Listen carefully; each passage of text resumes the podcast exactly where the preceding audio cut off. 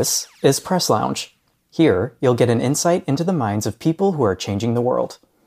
On November 15th, Ukraine War Brief journalist Yulia and friend of the podcast Mariia Shuvalova, lecturer and literary critic at the National University of Kyiv Mohyla Academy and Fulbright scholar at the Harriman Institute at Columbia University in the city of New York, spoke with Serhii Plokhy, professor of Ukrainian history and director of the Harvard Ukrainian Studies Research Institute, or HURI, at Harvard University, at his office right here in Cambridge, Massachusetts. His 2015 book, The Gates of Europe, was a New York Times bestseller. His May 2023 book, The Russo Ukrainian War, is out now. He sat down with us to talk about why the West must support Ukraine, why an armistice would be a loss, and what history tells us about Russian imperialism. He's also one of five professors at prestigious universities who collaborated with United 24 to raise money to close Ukraine's skies. Russia's recent massive air attacks that killed over 20 civilians and injured many more, plus the fact that Western aid is in doubt, particularly here in the United States, where Republicans are blocking additional security assistance from being appropriated in Congress, led us to believe there's no better time to publish this episode of the Press Lounge. In previous episodes, you can hear from Mstyslav Chernov, director of the Oscar nominated 20 Days in Mariupol, and Charles McBride, who enlightens us on the pernicious ideology of the tankie, where the US is always bad and violence, even in self defense, is unjustified.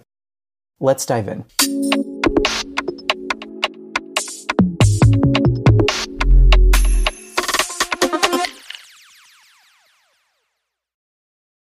Why do you think it's uh, so difficult for Americans to understand that Ukrainians can self govern and that all of these protests and all of this fighting for independence is not organized by a third party or by a bigger power behind them? My understanding is that uh, most of Americans believe that the revolution of dignity that happened 10 years ago and then all other processes in Ukraine that they're processes that come from within the Ukrainian society.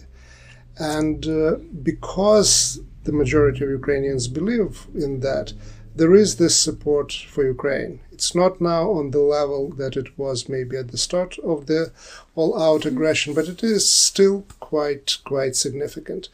And we also um, see that it is that support that assures that there is a majority of members of the Congress that support uh, uh, assisting Ukraine. But on the other hand, there are, of course, uh, other narratives. And one of those narratives is that it is the responsibility of the West. That when Victoria Nuland went to Maidan and was given cookies, that in reality those were not cookies, but that was uh, that, that, that, was incitement for, for revolt, for uprising on the part of Victoria Nuland, State Department, Washington, NATO, you call it. And that particular narrative is uh, uh popular among uh, the group, uh, political political group that uh, really uh, is very suspicious about the United States international policy in general and perceives American foreign policy to be imperialistic. Uh, uh, what what accepting this narrative makes to them, the, the, the, it, it, makes them really accomplices of the uh, Vladimir Putin of the war of aggression. But there is uh, really no desire or no ability for self-reflection from that point of view the logic that works is that the enemy of my enemy is my friend, and probably the, the cause of that uh, of that enemy of my enemy is just. So I don't, I can't say that this is this is the uh, position of the majority, but it is certainly a very influential group within American politicum that adopts that position, and it's it's certainly factually wrong. Uh, but it is it is there, and it is very important, really, to try to show that the story of Ukraine is not about agency in that story coming from Washington or from London or from, from Brussels. That Ukrainian people have the agency of their own, and that what is happening in Ukraine uh, in the last 10 years, this is Ukraine's struggle for independence, something that generally resonates with the majority of the Americans. For majority of people, the war started February 24. Ukrainians are doing a lot of effort to explain that it started 2014, though in your book you elaborate that story is much longer than that. Can you please explain for broader audience a longer perspective of Russian-Ukrainian relationship and what caused the war that started in 2014? The general background for this war is in very broad terms the same as the background for the War of Independence in the United States of America. This is the story of the disintegration and collapse of empires. Russian Empire happened to be uh, one of the largest in the world. It's one sixth of the surface of the earth mm-hmm. that has been covered by that by that empire. You don't acquire that territory by being a nation state. You acquire this territory by being an empire. And the process of the disintegration of empire uh, goes for a long period of time, like was the story of the disintegration of the British mm-hmm. Empire. It didn't collapse as the result of the American Revolution. It continued for, for not just for a number of decades, for a number of centuries after that. So we see today the story in many ways very similar to the American story. Ukraine is fighting for its independence. The desire of the former imperial power is to take away that independence and to uh, keep Ukraine as part of the Russian sphere of influence. As simple as that. The war indeed didn't start in February of 2022. The war started in February, late February of 2014. And it was a response to the revolution of dignity in Ukraine. That was response to the victory of Maidan revolution. And what that victory meant in geopolitical terms was that Ukraine was going to sign, and it, indeed it signed, association agreement with European Union. Association agreement with European Union, this is not membership in EU, mm-hmm. this is not membership in NATO. But what association agreement meant was that Ukraine, after signing that agreement, could not sign and become another agreement and become part of the Eurasian Union that Vladimir Putin was trying to build. So it's not even about Ukraine joining the West. It's about Ukraine positioning itself in the way that it wouldn't continue to be part of the Russian sphere of influence. Mm-hmm. If this is not the imperial origins of the war, I really don't know what that sort of imperial origins, what kind of circumstances there should be to convince the people that we are dealing with. In a way, a very, very familiar story from the history of the bloody disintegration of other empires and really mm-hmm. slow retreat of those empires from the territories, uh, colonies, dependencies that they used to control. Another biggest misconception is that Ukraine appeared only in 1991 and Kievan Rus is a city that belonged to Russian Empire. Can you please explain for broader audience? Well, if, if you think about about the imperial history and relations of Ukraine with empires, certainly um, Russian Empire has to get in line to claim Ukraine as exclusively Russian possession. Unfortunately, Ukraine, uh, through its history, had both the history of independent existence. In the medieval times, there existed a major East European state called Kievan Rus, mm-hmm. called today by historians, but with the capital in Kiev. We see the existence of the Cossack Hetmanate in the 17th century, but for a long period of time, Ukraine was also a part of other states and empires, in particular, from the Ottoman Empire to Austria Hungary yeah. to the Russian one. So, if you reject Ukrainian existence as an independent state, which would be wrong historically and otherwise, but even if you do that, Russia just doesn't have exclusive claim for those territories. On the top of that, if you look today at the map of the world, the majority of countries that you find there on that map they didn't exist on that map before the 20th century. They were uh, possessions of other empires or other states. So Ukrainian story is very much the story of the 20th century of the building modern nationhood. There were pre-modern nationhoods in Ukrainian history, but the modern nationhood, this is the story of the 20th century, and it it is part of the of the global story. Again, story of the disintegration of the empires and formation of nation states on their ruins. It's kind of a question, but it's more of a navigation question, right? Uh, for in my own research, I've noticed parallels between the formation of the state of Kievan Rus with the formation of Ukraine, right, where the values and the stri- uh, and striving for freedom are very similar, whereas Russia is an, an antithesis to what Kievan Rus was. Could you walk a broader audience through the similarities in the state of Kiev Rus with the modern state of Ukraine versus how different Russia is from what Kiev Rus entailed? With regard to Kiev Rus, I used already the word empire Mm-hmm. a number of times, and this is the term that is, unlike the term nation, is really used toward modern times, Mhm. pre-modern times, medieval times, and so on and so forth. So, in a matter of speaking, Kievan Rus was an empire, Mhm. with the center of it being in Kiev, uh, cultural, political, military, and otherwise center, and uh, what is today Russia being a periphery of that state.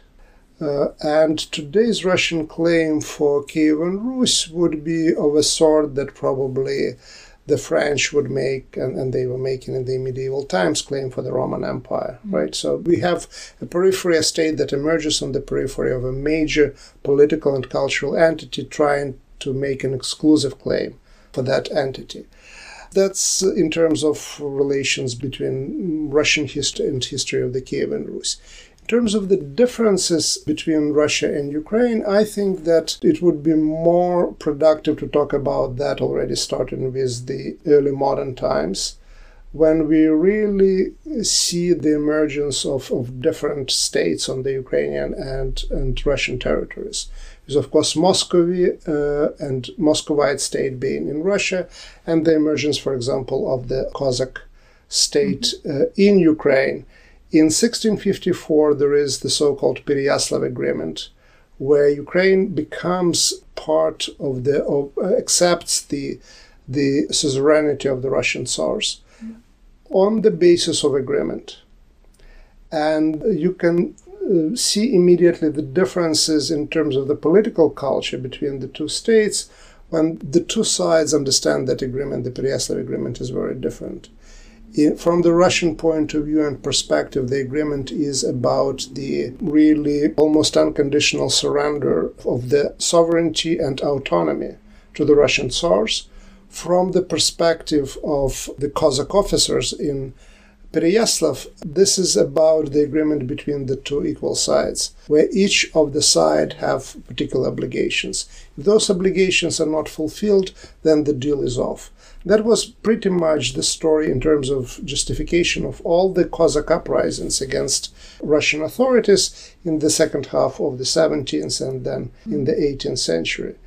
And we talked about the formation of the modern Ukrainian state in the 20th century. It's interesting that the first manifesto of creation of such state, published in the year 1900 by a, lawyer, Ukrainian lawyer called uh, Mykola Mikhnovsky, he basically makes the legal claim on the basis of violation of Pereyaslav Agreement of 1654. So the story of that agreement, in my opinion, is one of the best way to demonstrate different political culture and different legal culture that existed in both states, and we can certainly trace that since mid 17th century. It very much also echoes how Russia treats Crimea and how Ukraine treated Crimea, right? I mean, we didn't do enough to encourage Ukrainian culture in Crimea, but I think that our idea was that Ukrainians and Kirymli work together and live in two states that are cooperating. Whereas Russian idea of uh, Krim is that oh there are no Kirymli in there and this is just a made up nation and this is Russian land and always was Russian land, always will be Russian land and it has no autonomy. Uh, yes, and it is the Russian land that was acquired by Russia very recently in historical terms. The first annexation of the Crimea, this is 1783. Mm-hmm. So it is basically an imperial possession that in the course of the 19th century was turned into the almost the essence, almost the center of the Russian land with the mythology of mm-hmm. Sevastopol as the city of Russian glory. So, looking at the history of Crimea from 1783 until today, uh, this is also understanding the way how empires work in general, not only in terms of territorial acquisitions, but also in terms of the treating of the indigenous population there, and then really appropriating history of the region as quintessentially Russian. So I, I, can't I can't point to any other part of the former Russian Empire where that imperial appropriation uh, would happen faster and would be more clear in terms of what is happening and how it's happening. Again, Sevastopol was turned into one of the uh, one of the key holy sites of the Russian Empire after the Crimean War of mid 19th century, and preserved that status to a degree in the Russian imagination all the way through the 20th century and into this war. Your book was published after a year of full scale invasion, and in the book you stated that war will last at least till 2024. And in the latest article published in Kyiv Independent on the book, there was a quote that we should prepare and consider this war as long as possible and as seriously as possible in order to win it as soon as possible. Can you please elaborate more why you think this struggle will continue significant amount of time?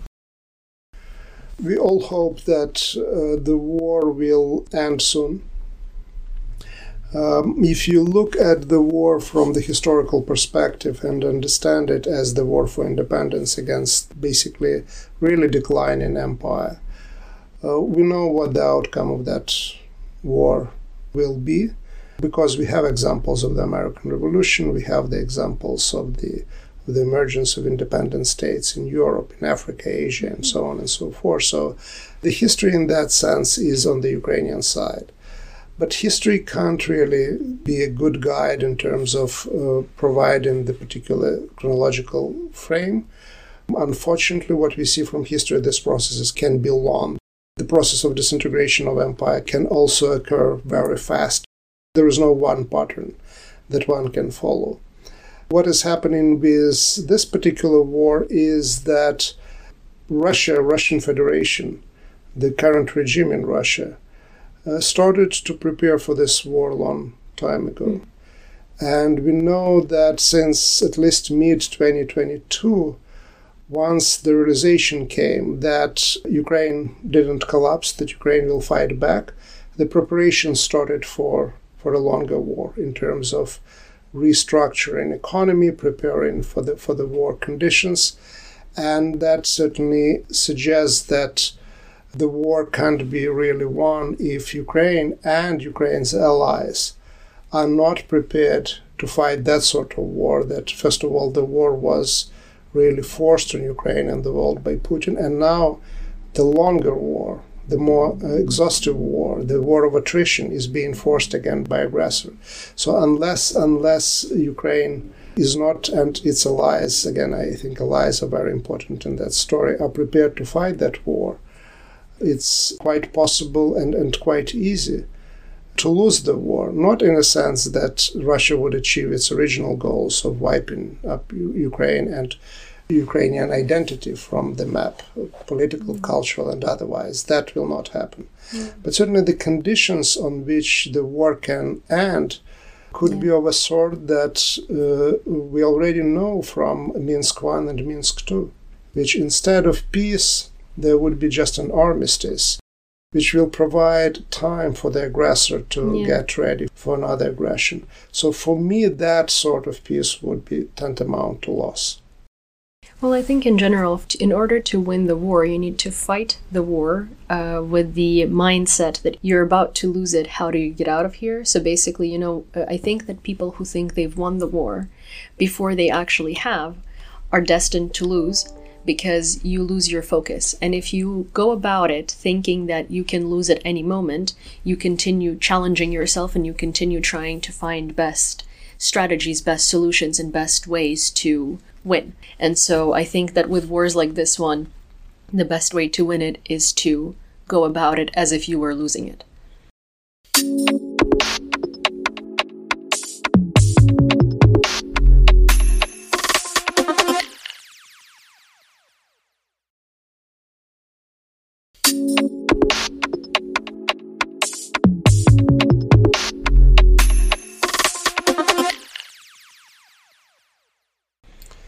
I think, like in anything that is difficult, you need a combination of belief in victory and also a very realistic assessment what the situation is on the ground. And both are needed. And then the question is how to make these two things work. That's the challenge in war. This is challenge in peace. This is a challenge in everything that we are undertaking. And each day we are finding a different balance between these two things, and that's that's daily task. In your book, you also address West's shortcomings in safeguarding security in Ukraine. Back in the past, for example, uh, criticizing Budapest Memorandum. And can you please explain more about Budapest Memorandum, why it was not the best solution, and uh, um, how securing situation in Ukraine is important for Americans, for example, and for listeners of the podcast. Yeah, the Budapest Memorandum was part of the nuclear disarmament of Ukraine, Belarus, and Kazakhstan, three post Soviet republics that, along with Russia, inherited the entire Soviet arsenal. So, technically, after the fall of the Soviet Union, Ukraine was in possession, not in the operational control, but was in possession of the third largest arsenal in history after the United States and Russia. And through joint efforts of the United States of America and the Russian Federation, those nuclear weapons were removed from Ukraine. To add insult to injury, they were removed on the territory of Russia and uh, everyone celebrated major victory. So denuclearization was uh, perceived as a very positive development. There are arguments pro and contra in terms of nuclear disarmament in general and th- this aspect of fighting nuclear proliferation, whether it was in the interests of the world, whether they, that was in the interests of the United States or not. And again, we can probably debate that for long, long, long period of time. My argument is not addressing that particular debate. My argument is of a different nature. By removing nuclear weapons from Ukraine, the West failed to provide an adequate deterrent for the future aggression by Russia and other states. So, the role of the nuclear weapons in the world since the first atomic bombs were exploded over Hiroshima and Nagasaki is deterrence. Everyone knows that American negotiators, British and French and others who signed on the Budapest Memorandum on the dotted line, they all knew that. They learned that in their job, they learned that at their universities, they removed the deterrent. They replaced it with nothing maybe nothing is too harsh, they replaced it with a piece of paper called Budapest Memorandum with assurances instead of guarantees. And that was really a major mistake. As a minimum, it was a major mistake because the removal of the nuclear weapons from Ukraine without replacing it with guarantees through NATO, through any other agreement, Budapest, Bucharest, uh, uh, Vienna, whatever memorandum, but replacing nuclear weapons with guarantees of security. Mm-hmm. That would preclude creation of the security vacuum in Central Europe, or more specifically in Ukraine. And we know how careful today the United States and the West are about Russia. Not because people are concerned that what they do would mm, somehow Putin would not like it. They're concerned that the nuclear weapons can be response from Russia. So what that suggests to me that if Ukraine would have nuclear weapons today, it's most likely that this war would not happen. Or if Ukraine had guarantees that would be on par with the guarantees that NATO provides, that war would not happen. And that's something that certainly was not thought through. That's something that was not uh, considered in 1994. And the probably most disturbing part is that people who participated in, in negotiations leading to Budapest memorandum really don't want to admit that. And also, you mentioned that in 2008, uh, Germany and France uh, rejected Ukraine's plan in order to join alliance. Do you know the nature of such decision, and is there cross imperial sympathy as Germany and France also empires? I don't know the exactly what was happening behind the closed doors and what the motivations are. But I treat with great respect the comments made by, at that time, Minister of Foreign Affairs of Poland, or maybe he was Minister of Defense at that time of Poland, Radoslav Sikorski, who was present at the Bucharest summit.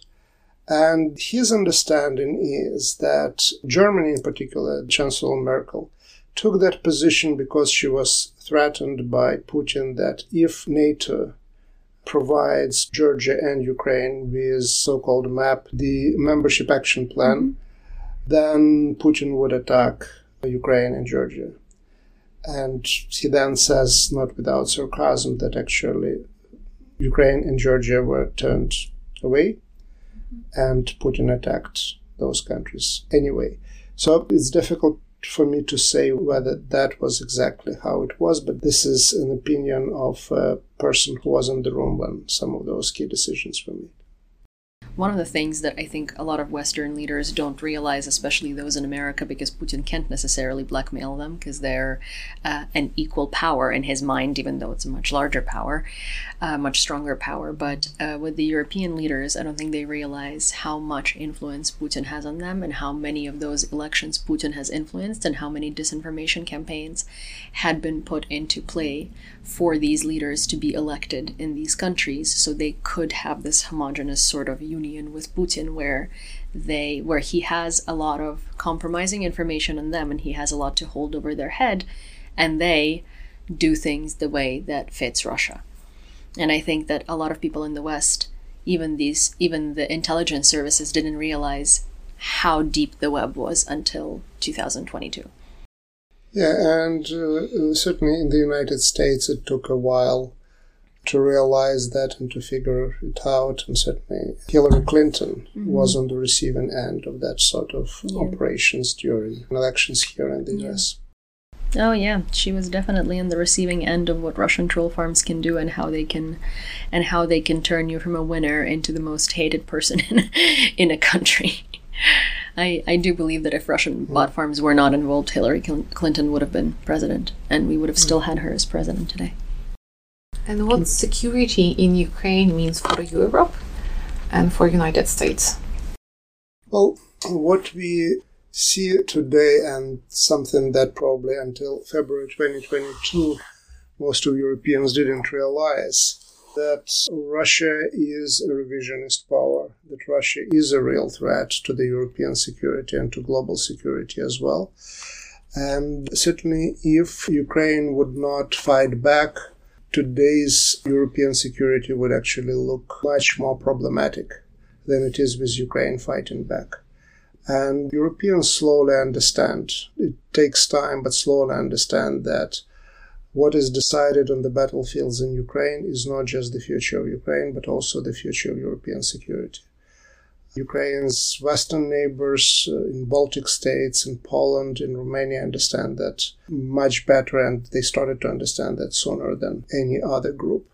So the victory for Ukraine means actually strengthening the security in in uh, Europe's east, in EU's east, it means strategic defeat for Russia, and that means less threat coming from Russia, at least in the medium and short term.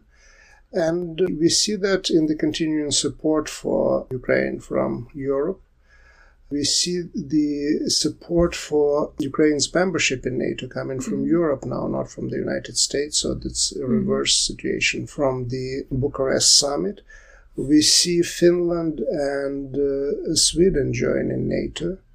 All of this are signs of this uh, understanding that comes maybe late, uh, certainly from the Ukrainian perspective, but eventually it comes to Europe. Would you agree that Europe's security also means um, so?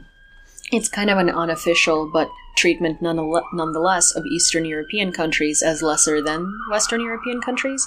And I think that a lot of this could have been prevented had Western Europe listened to the concerns of Latvia, Lithuania, Estonia, Poland since 2014 and before that, but they didn't because obviously Western Europe is quote more developed unquote right and has more military power and stuff like that but the threat comes from a power that we eastern europe are used to dealing with. We know their tricks. We know their tr- we know what they have in their sort of you know in in their pocket. Would you would you say would you agree with the statement that security of Europe in general depends on Western Europe treating Eastern Europe as equal? Eastern Europe manifested itself in a number of ways uh, with the start of the all-out aggression. We have Baltic states and Poland on the one hand. We have Hungary on the other. They're all allegedly one Eastern Europe. So there, there is more than one Eastern Europe. And one thing that is very clear that the position taken by Poland, the position taken by Baltic states, turned out to be the correct position that was in the mm-hmm. interest of Europe as a whole. And certainly, you uh, were asking question about Germany before that. Uh, in in places like Germany, there was a very long and very difficult process of realization that just by allowing Putin to swallow Crimea and demonstrating to him some, some respect, as, as was stated by one German admiral, was nothing short of the policy of appeasement. And mm-hmm. the more you appease aggressor, the more bold and the more aggressive he becomes. And clearly, clearly, not everyone, but many in Eastern Europe have the right to say, Now I told you so.